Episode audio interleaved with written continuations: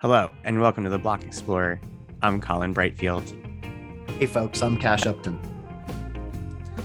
The Block Explorer is here to educate and inspire you about the world of crypto and NFTs. We'll do deep dives into critical concepts for understanding what's happening and discuss the current events shaping the space. We're making this podcast for the curious, the free thinkers, and the change makers that propel us forward. As we embark on our adventures, remember that none of this is financial advice and crypto can be risky. In this episode of Getting Nifty, we discuss the recent challenges to the NFT rights in Hollywood, the expansion of music, NFTs, and hip hop culture when where they overlap, and highlight community NFTs as a mean for value creation. There's a lot going on in the NFT space today, uh, but we first want to update our listeners on the Constitution DAO, just because it's the Constitution being sold. Um, Colin, did you end up getting ownership of the Constitution? Well, the tokens were not actually supposed to give you ownership over the Constitution. They were governance tokens, and they were very specific of that because if they were ownership, then it would maybe be securities and whatnot. Anyway, right, right. They we didn't win. We didn't win the auction in Sotheby's, and it's kind of a bummer, especially because it was a hedge fund billionaire Ken Griffin who won. So it was kind of very much of like, oh, here comes just the billionaires just to win against the people. Damn, but Ken. it was actually a really cool experiment, and it showed, you know, it educated, it made a lot of headlines, right, in mainstream media. It was written up everywhere. Everyone was talking about it for a little while. So it really did a good job of educating people on the possibilities of what DAOs can do, decentralized autonomous organizations, um, what's going on with crypto, how crypto can mobilize a lot of people and raise a lot of money in a really short amount of time. It was one week, less than a week, they raised $49 million. So they just really just kind of uh, pull hooked people into the crypto conversation that might not otherwise. And um, I think over almost one half of all the wallets that donated ETH to the donation to the to the fund to buy the constitution were uh, new brand new wallets that had just been initialized. So they would essentially it onboarded a lot of people into the, the world of crypto and that's always a plus too.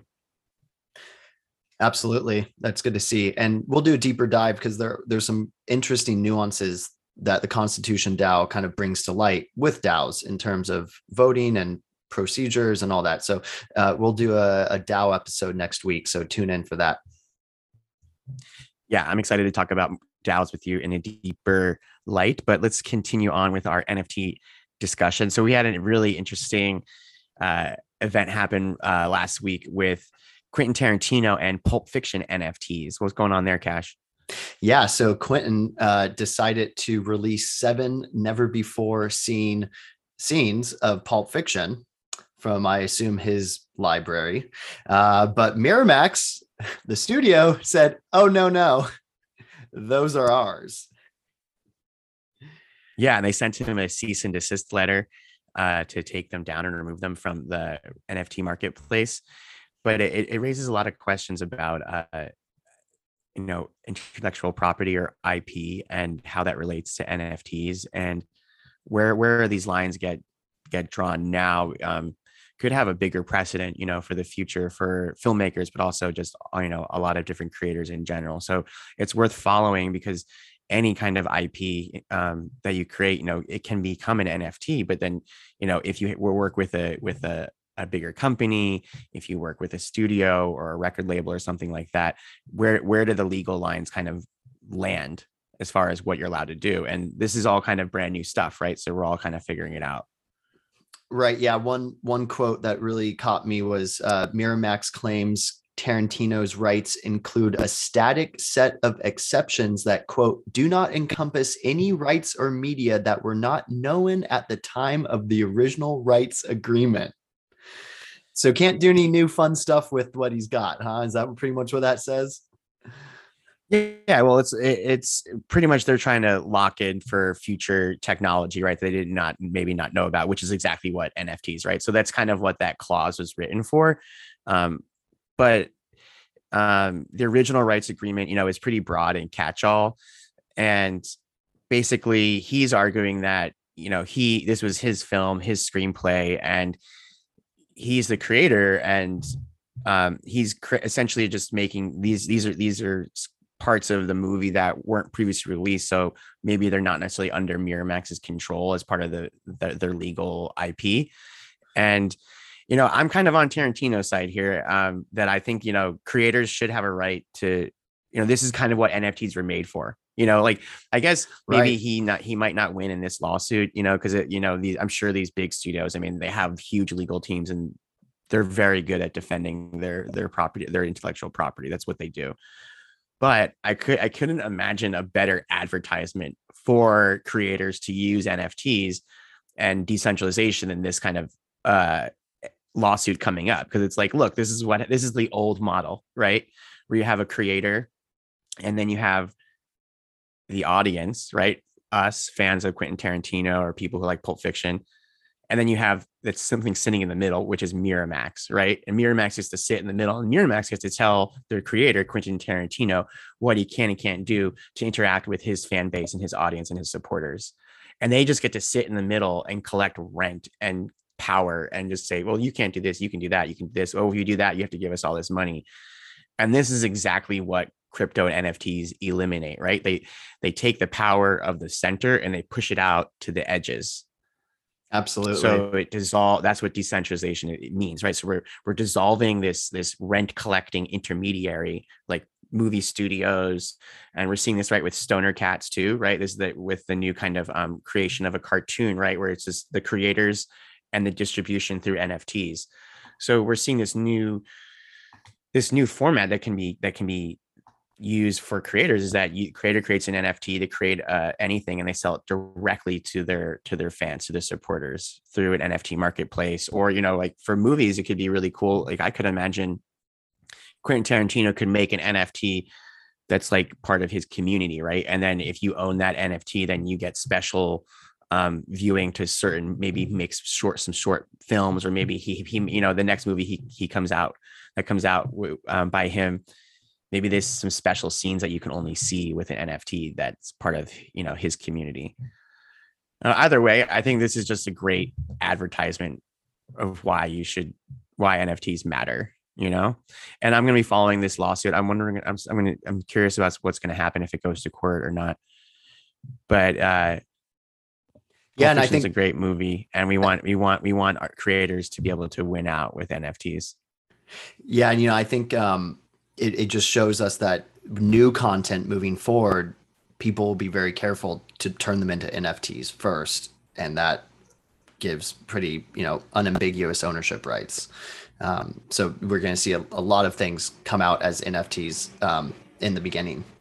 Uh, you mentioned something that got me excited. Uh, we have the second episode of Stoner Cats that got released um, just uh, a week or so ago. Um, really exciting. They they kind of dive a little deeper into the plot and uh, there's a raccoon in it too so not just cats there's a raccoon and uh, i thought it was pretty hilarious so uh, definitely yeah, remind our listeners who might not know because um, what is stoner cats? Yeah and disclaimer i am a, a stoner cat holder. Uh, it's a fully um, decentralized uh, you know it's a it's a uh, animated show made entirely uh, and funded entirely by the viewers. Um, Mila Kunis uh, is the is the creator, and Ashton Kutcher, um, Seth MacFarlane. We got Vitalik. We got. Um, Jane Fonda, Chris Rock. So some really big names. And to fund the creation and development of the show, they sold Stoner Cat NFTs and raised almost $10 million in, uh, in just a day or two. So uh, no control by studios. They get to make the decisions. They get to, you know, say all the snarky things they want to say and not, not be censored by a studio. Yes. So speaking of, you know, another way to create, to create, and that's, and that's exactly what I was talking about is that these new kinds of uh, formats of media creation and production are being explored and it's great to see. Another one that's happening is Time Magazine is getting into the metaverse. And they actually said that they're going to buy Time, the magazine is going to be buying some ETH to hold in their balance sheet so they can pursue their project of getting into the metaverse. And they're actually going to do a, a weekly newsletter about the metaverse. Yeah, called Into the Metaverse. Um, pretty, pretty bullish to have Time Magazine take that step It's um, they're a big, big outfit, and for them to jump into the space. We got another. Yeah, I mean, um, it, oh, sorry. We could go ahead. Um, what did you have anything else on Time Magazine? So the next, um, speaking of metaverses, um, Sandbox is a metaverse project where they've raised um, $93 million um, with Snoop Dogg, um, essentially able to buy land, quote unquote, land in the metaverse. Um, what, can you tell us more? What, what's your take on this? Yeah, uh, Sandbox is a really cool project that it sounds just like it is, right? You can make anything in it. It's just this open playground to explore with software, with NFTs, with this whole metaverse concept. And uh, you can buy land there, and you can kind of develop your land. So if you had a uh, a bunch of NFTs in in your in your collection, you could buy some land and put up your, own gallery. Or if you're a musician, you could buy some land and you could have like a concert venue and people can go virtually visit your concerts. And we saw some people doing this right with um, Fortnite. We've had concerts in that. Uh, so this is a like the next step where it's it's really much much more user generated, user created. And Snoop Dogg is is NFT uh, bullish. He's he's a big NFT guy. It's actually really funny to see him just embrace it. And I think there's a lot of overlap, and we'll touch on it more. But uh, hip hop artists really like crypto and NFTs because it is kind of uh, it's it's you know grassroots, it's counterculture, it's kind of like sticking it to the man, kind of these uh um and it's you know user generated in and underground in some ways. And so it, it kind of has the similar ethos to hip hop. So you, you see a lot of um, hip hop artists that are uh, getting involved with nfts or crypto and it's cool to see. Yeah, and if some of our listeners want to check out the metaverse or have some exposure to it, uh, the Index Fund um, just released a, a metaverse index fund. So they're pulling from um, a lot of the gaming um, platforms um, and other, you know, development apps uh, taking advantage of the metaverse, and and you can have some exposure to that.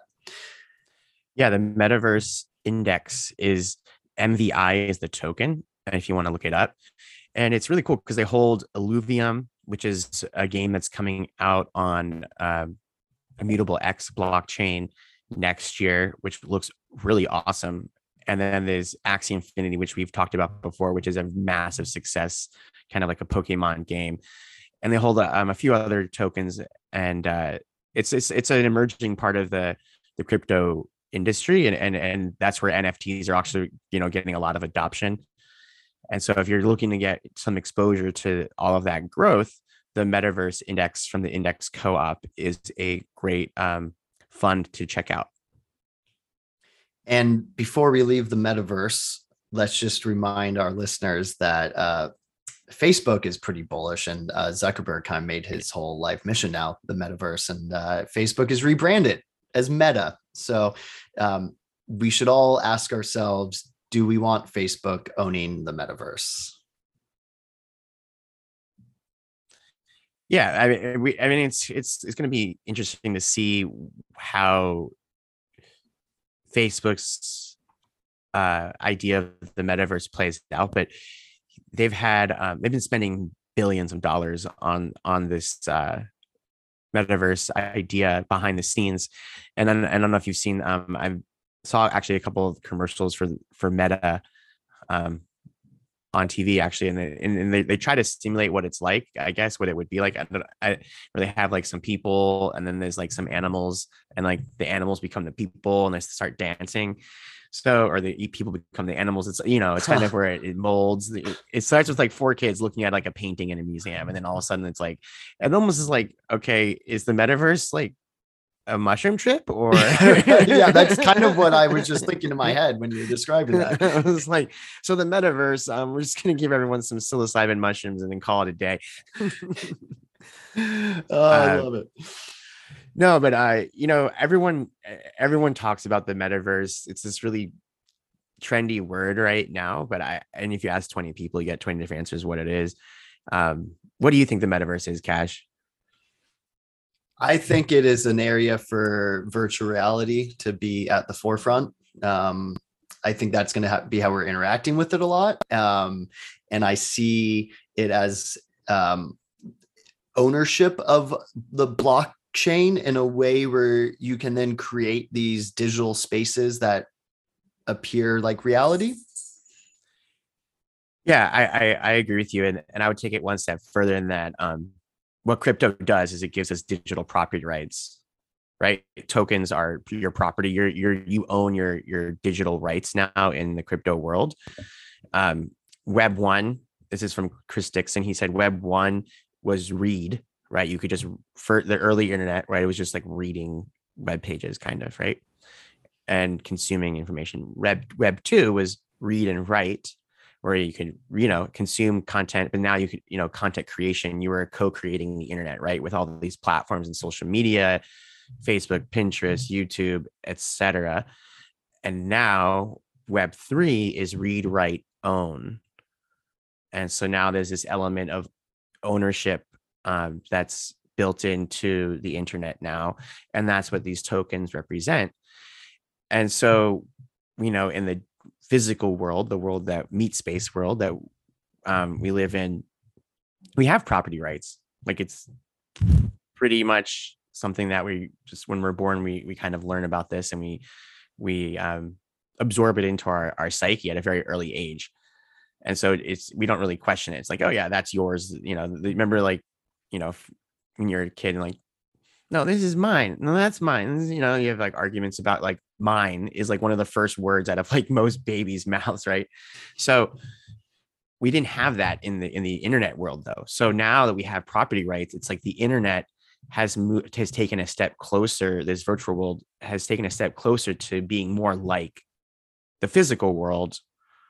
And the physical world, because now we're all plugged in way more than usual, especially um, or especially you know in history with the pandemic. You know, we're all online more. We have digital um, lives essentially, and so we're. I think the metaverse for me is the digital world and the physical world just melding into kind of one experience where you can have value can flow from the physical world to the, the digital world like in a river right we've created this river of value through crypto and now value can flow from the digital space to the physical space seamlessly in a way that it never could before. And that's right this river that's a value that's opened up. Right now it's kind of like a small river right? There's a few people and there's a few projects and you know that people that are interested in it. You know it's a small subsection of the world. But as this technology proliferates as more people learn about it as it becomes more accessible and as it becomes more sticky and starts to infiltrate other parts of our lives and more convenient that river i think is just going to become like a tsunami of exchange between you know the physical world and the digital world to the point where um, it's going to be very hard to delineate like where one begins and one ends type of thing. I like it into the so that was my long long-winded answer but we got there. I love it. All right well sign up for the time magazine metaverse and uh learn some some more folks. Newsletter yeah, yeah, and let us know your thoughts. Yeah. Uh, all right so we got so POAP is a really cool yeah a few major companies coming in. Uh POAP what's a POAP colin? Yeah, so proof of attendance protocol is POAP, and it's this kind of more obscure uh, smart contract that lives in crypto land. And what it does is just it's kind of like you get a badge. It gives you like a, a proof that you were participating in some kind of event or activity or meetup or didn't, whatever. Didn't you get a POAP for the failed Stoner Cat launch? yeah, if you tried to mint a stoner cat and had a failed failed transaction and lost a bunch of gas, they made a POAP for that. Um, and that was kind of like a that was kind of like a joke, right? Yeah, it's kind of like a joke. It's fun. Yeah. So POAPs, they, they're they're kind of they're like a they're like a little mini and they're like NFTs essentially. They are NFTs, right? Um, they're in our but they're just they're just like a little badge that shows that you know you did something, right? So you can get a you can issue a POAP for anything. And so Adidas had um, some specific uh, event, I thought, and then they had um, they issued a POAP yeah, what event? It, it it looked like they just released it to be part of their like fan club so that you get uh, exclusive rights to sales and events that are happening. Um, kind of like a VIP token or, of sorts. Oh, okay. So was anyone eligible to get one, or did you have to do a certain activity? Because usually for POAPs, it's like rewarding a certain, um, like you went to a conference and so you get a POAP for being there, or you went to a virtual meetup and you get a POAP for that, or you were part of a certain project. Um, so I'm not sure how they did the distribution. What what made people eligible to claim them, or you could just anyone could just claim them. Yeah, I, I think it was for downloading their app that has like exclusive content and then you got the POAP. So kind of a hybrid, maybe, you know, maybe not actually participating in an event, but they they they're getting people to sign up for special stuff. And Adidas is doing a POAP, which is kind of a like we said, a little bit more of an obscure NFT. So it was funny to see that that hit the hit the news. Oh yeah. So yeah, I just checked out an article. So yeah, it seems like they just released this POAP and then they're going to kind of make the, the value later. And which is really cool too, right? This is a lot of um, ways that people get involved with the NFT spaces. They release a token and then over time, right, build value around the community later. And so the NF Adidas is kind of like, shh, here's the POAP. hold on to it. If you like Adidas, we might, you know, yeah. you might get some cool stuff by having this. Yeah, they said, quote, for those of you in search of new playgrounds where possibilities are limitless, we, Adidas, invite you to join us as we voyage into the metaverse. So there we go. Another mention of the metaverse. Speaking of the metaverse, sometimes it feels like we're kind of caught in the matrix when it comes to the metaverse. So it only makes sense that the matrix is releasing NFTs yeah, I was excited for that one. Longtime Matrix fan. A hundred thousand NFTs will be released uh, in about a week from now to commemorate the new Matrix movie. Um, yeah, something pretty cool happening with that though. They're they're taking it one step further. Yeah, I guess they start off um, kind of like neutral NFTs, and then um, on December fifteenth, you can choose to take a different a different colored pill, right? You can get red pilled or uh, green pilled, and that changes your avatar and makes you a different kind of uh, character in in their. Uh, I guess it seems to be like they're going to make a Matrix game out of this. Yeah, you know, you only, it only makes as, sense. You start off as Mr. Anderson, and then if you decide to take the red pill, they throw you down the rabbit hole as as Neo, and you come out with some like crazy different clothing and items and everything. So it kind of like restructures your your PFP avatar. Okay. That's really cool. Right. And, I mean, in crypto, I mean, we all like to get red pilled here. So right. I don't know how right. many crypto people are going to not take the red pill.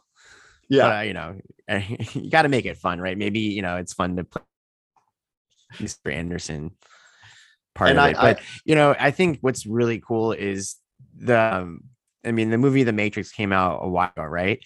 And at that point, it was very much like the you know this cypherpunk type of vibe, right?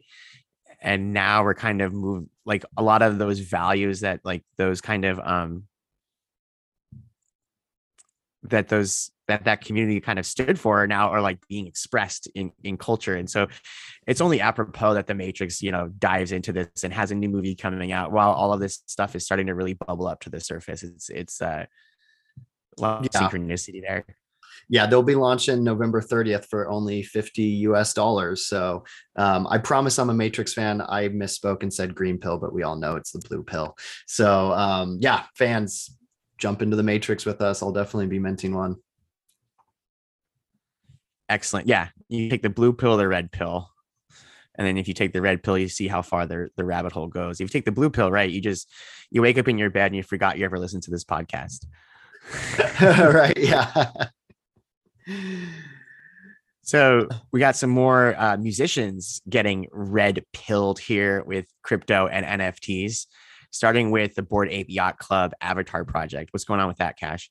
Yeah, one of our favorite bands, the Gorillaz, um, got uh, their hands on some bored apes and are starting to use them as their profile pic. Um, you know, kind of having their metaverse profile pic, I guess you could say. Well, Gorillaz is the perfect band for this, right? Because if you don't know the Gorillaz, the Gorillaz have been around for like 20 years, but they they they've kept their uh, identities a secret, and they had cartoons, uh, animated cartoons, be the characters that you that uh, performed, and even in live performances, right? They had like a big screen up, and then they had a band behind the screen. And in their music videos, if you watch any of their music videos, right, they had the different characters. So I feel like the Gorillaz were kind of way ahead of this whole metaverse crypto uh, revolution that's happening with kind of the with the with what they were doing years and years ago. And i feel like the rest of the world now has finally caught up to what the gorillaz were like what really wanted to create. And the bored apes and their what they're up to fits perfectly within the gorillaz kind of uh, theme. And so it's really cool to see this happening. And more and more um, i feel like celebrities are getting into the uh, bored ape yacht club scene and i think they're kind of just becoming like the um a lot of creative celebrity people are seeing that bored apes are this community of um creativity and, sh- and showbiz. Yeah there's a bored ape themed production called ape in productions um was that timbaland doing that yeah so timbaland you know he's produced music with jay-z timberlake uh, justin timberlake missy elliott he's an awesome producer. He's got a production company that he set up um, in partnership with Bored apes to create ape in productions and i guess they're re- releasing music under this this music label.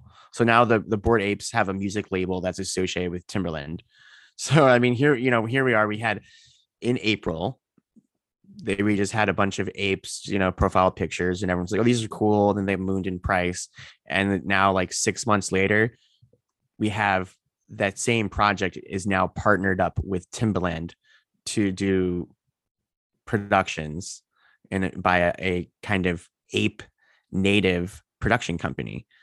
So this is just showing this is just a great demonstration of what can happen with NFTs, right? It starts as this community, it's a shared values, everyone can connect, you can connect all over the world, you can do it through Twitter, Discord, the word kind of spreads.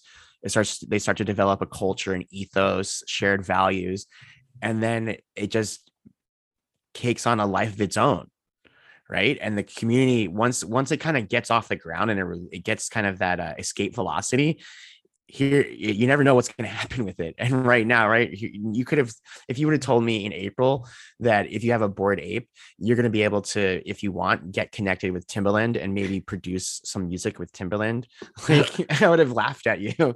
Right. But this is this is what's happening.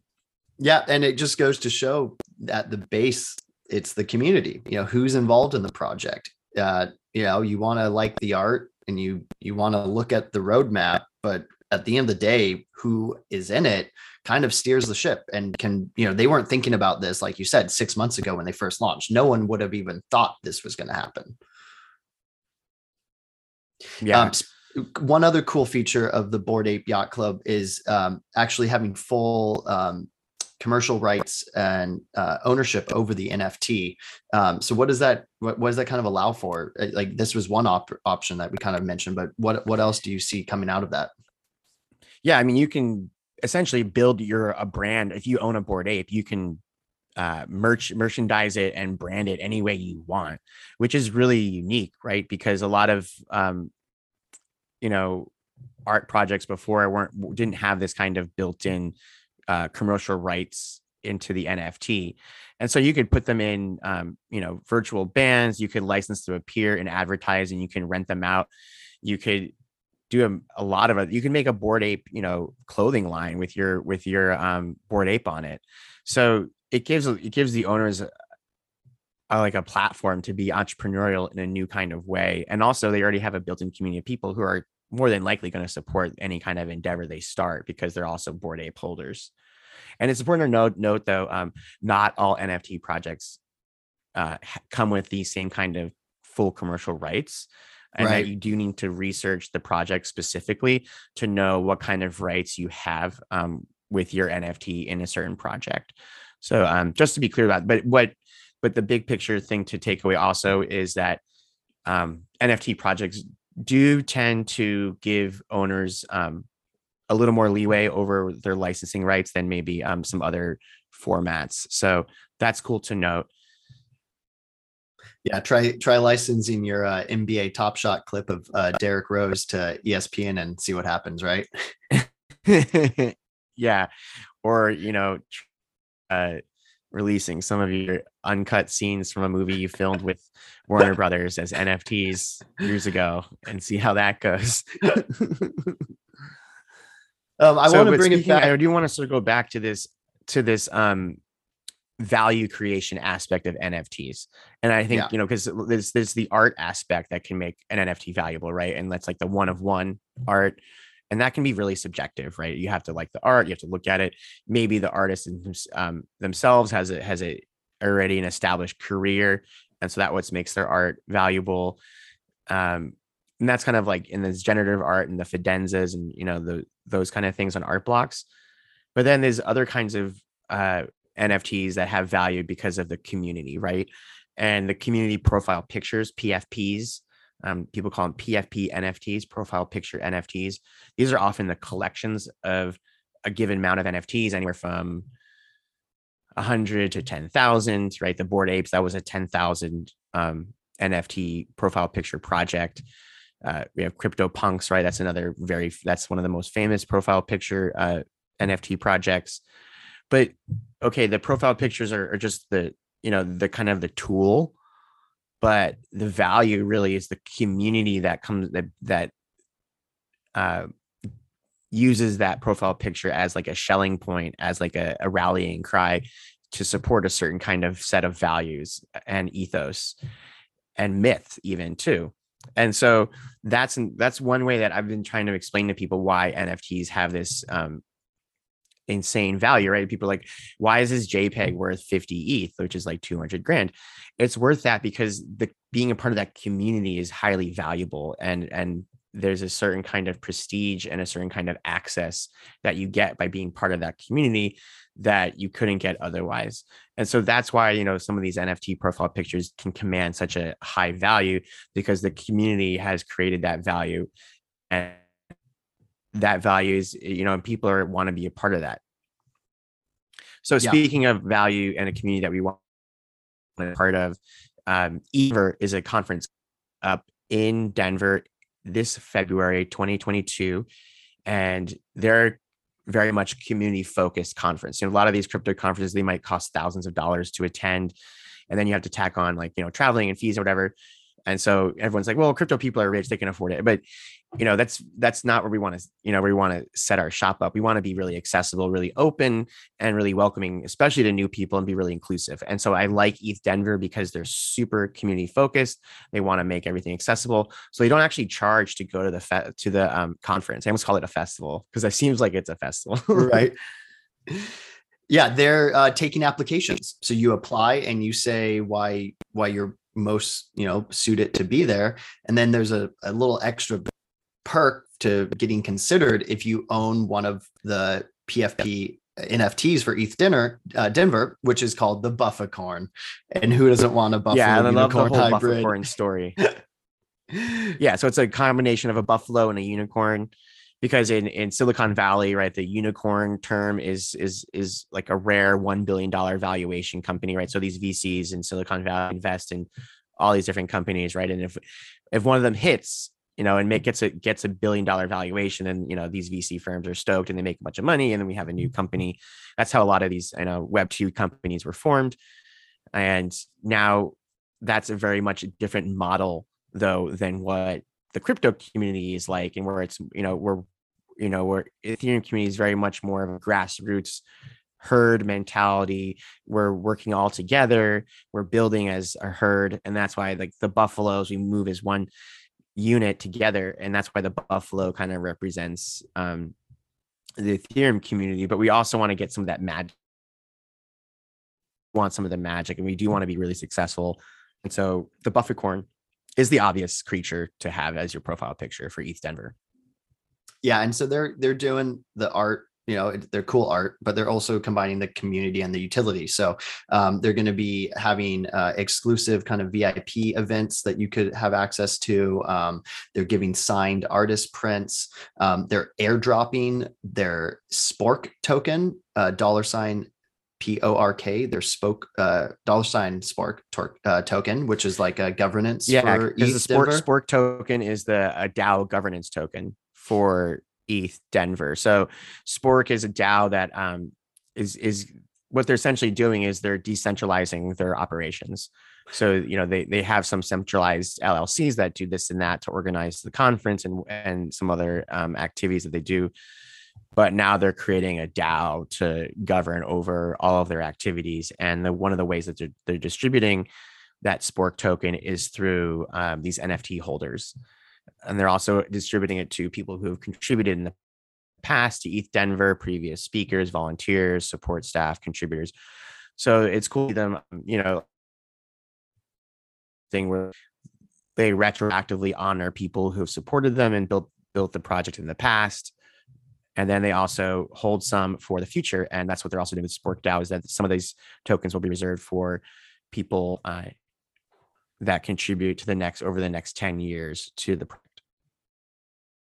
Right. And uh, they're they're going to be airdropping some spork to Bufficorn holders on Thanksgiving, just a few days from now.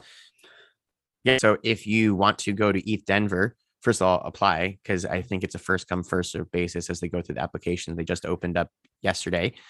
Get yourself a Bufficorn and you can come into Bufficorn right now for 0.1 ETH. And come um, visit us at no, it's, It's, it, it's cool to go to, you know, it'd be cool to go to the conference and have these cool PFPs be part of the conference. So it's it's it's exciting. Yeah, definitely exciting. Uh, you got you got yourself a zombie Bufficorn too. I know. I don't know how I ended up with a zombie one, but I don't know if they're even rare or not. We have to check the rarity and stuff. But right, I'm stoked on it.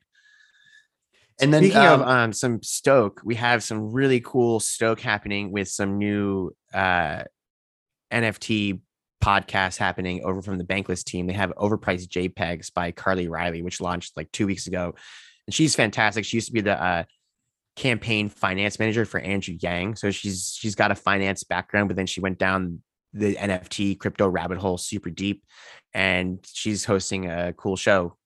She had a guest on that's kind of like a OG in the NFT space, uh, Zeneca 33, and he's been um, doing a lot of fun uh, building in the NFT space and coaching and, and kind of guiding new people along the, spe- the the the path of NFTs. So tell me more about what uh, you learned with about that, Cash. Yeah, really great episode. Definitely encourage our listeners to check it out. Um, one of the the coolest things is that he was talking about kind of getting away from his speculative NFT where he would flip them pretty quickly and, and going on to holding more NFTs for the long term, having patience, uh, picking the projects that have um, a lot of uh, good qualities and a solid team behind them. Um, I, I, especially like that he said, don't really pay attention to the roadmap. You know, if there's good people in the community, then cool stuff will happen. And that's kind of like what we're seeing from these these other examples, like the Bored Ape yacht club you know they didn't have it in their roadmap that you know the gorillaz and timbaland was going to be working with them um, it just organically came out of um, you know the community of people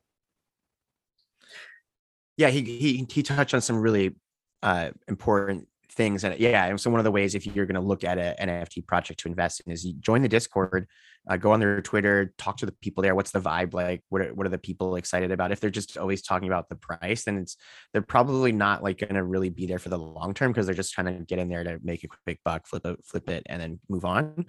And so there is a like a quality way that you can evaluate NFT projects by seeing, okay, are people really here for the long term? Are they here to build for the long term? Are they here to make connections, make friends, and create projects together? Or are they here to quickly see the number go up and then sell.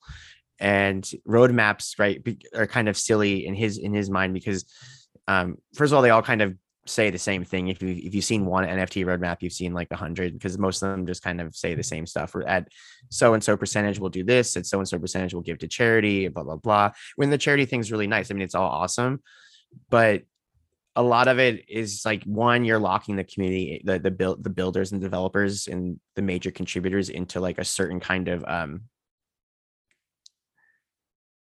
way that they have to expend their time and energy, right? Like, okay, now we're locked into this to this path, right? Whereas like, you know, the crypto and NFT world moves so quickly that if you're locked into one path, one way of doing things, some new thing might come out and you're still just busy working on the old thing and no one even cares about the the old thing anymore. Everyone wants to do this new thing. And so I think it's really important to be flexible uh, in an NFT project as a community. And that's what uh, they let you do if you don't necessarily have like this roadmap that locks you in. Yeah, I, I think it's um, a good thing to remember what can happen organically. Um, Zeneca left us with a really interesting NFT project that he's releasing, um, something that kind of really hits home at the center of what we're talking about, which is the community who's involved. And he's releasing just a standard coin NFT, nothing, nothing special. He said, um, unlimited supply for 0.033 ETH um, to be in his Discord. So to actually just be part of his Discord. Um, if you're already in it, um, he said, thanks for participating and supporting me. I'll keep you in it. Um, but he's trying to kind of create a value where there aren't a bunch of bots coming into the Discord and spamming people and actually creating a community where people are, are there intentionally. And then to step it up a notch, he has a super private channel within that Discord for only 333 people, which he's selling for 3.33 ETH, um, which is a lifetime access to his, you know, very personal, private, um, able to talk to him, ask him what's up, ask him about NFT projects. That's really cool. And I, I like that because it's, you know, a lot of these discords do get overrun and with bots or spam and whatnot, and or just people that are just kind of not really there for the for the long term, right? And so if you if you do have to, you know, throw it throw down three point three ETH for uh, access to this Discord, then you're going to be committed, right? You got some skin in the game for sure. That's that's like ten thousand dollars or more. That's like you know that's thirteen thousand, fourteen thousand dollars. So yeah, that's definitely you're going to care about that. You're going to be invested in, in being an active. So I think this is kind of another model that we're going to continue to see NFT spaces building these somewhat gated communities just so that it's there is like a self process about who who really wants to be there and and, and uh, a mission a shared mission from the community. It's cool to see that um also this is another kind of business model that if you are you know an expert on a certain aspect of crypto or nfts maybe this is some an option for you. Maybe you can make um, essentially a, a, private discord or something like that where people can get access to your insights for a certain fee and that's just another way that you can you know monetize your addiction to nfts right so um speaking about addictions, what are you excited about, Cash? Well, uh, we both applied for ETH Denver um, and hopefully going to be accepted as uh, press for Block Explorer. So really excited to to get there and cover the event and, and just see the community in person and, and really, you know, vibe out with people who are in it for the the right reasons of decentralization and, and access and, you know, uh, equity and whatnot. Yeah, and ETH Denver too, because it's it's very much about building and there's a there's a hack actual hackathon that they'll have during the event but it's also a virtual event too so if you can't come to denver you can't travel you can, can you can um participate virtually and that's another way you can get involved what are you what are you excited about oh i am excited for the reliquary nft art show in santa barbara at soho on december 4th it's 4 to 7 p.m it's all ages we have a really cool NFT that we're giving away to the first 100 people in attendance. And we're going to have some amazing established artists showing their first NFT exhibitions of their careers. So we have Chester Arnold, Manuel de Cisneros, and John Schooler are our featured artists doing their first initial NFT drops, which will be on auction that you can participate at the event or virtually. And we also have music by Nyrus, N-Y-R-U-S. You can check out his website, check out his YouTube. He's got some great shit on. And we're gonna have some drinks and food available uh, for purchase from Soho. And then later in the evening, we have the Salty Str- Strings Band uh, performing right after the show. So if you're in Santa Barbara, you're on the West Coast, you're in anywhere near us on December 4th, come to Santa Barbara. Reliquary DAO is putting on an NFT art show that you want to be at. You can get more info at reliquarydao.com. You spell that R E L I Q U A R Y D A O.com. Yeah, please come and uh, say hello and see some really cool art, folks. We're going to wrap it up for here today. Thank you for listening. We hope that you enjoyed this episode. Thank you for exploring the world of the blockchain with us. Crypto is changing the world. We're here to ensure you're ready. Please subscribe, share this podcast with your friends and coworkers and Thanksgiving attendees, and leave us a review. We look forward to sharing our next episode with you. Cheers. Cheers.